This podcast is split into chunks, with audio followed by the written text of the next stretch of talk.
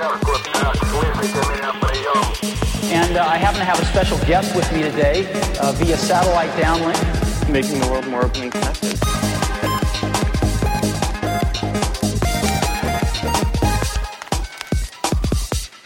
Welcome to the Today in Tech History podcast, where you learn about a few tech related events that occurred today, June 2nd, from history.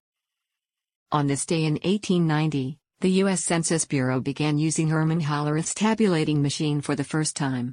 This gave Hollerith the basis to later found his tabulating machine company, which was one of four companies that merged to form IBM.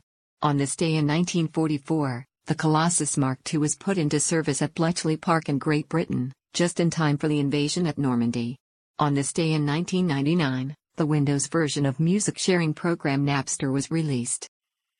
That's a look at tech history for June 2nd.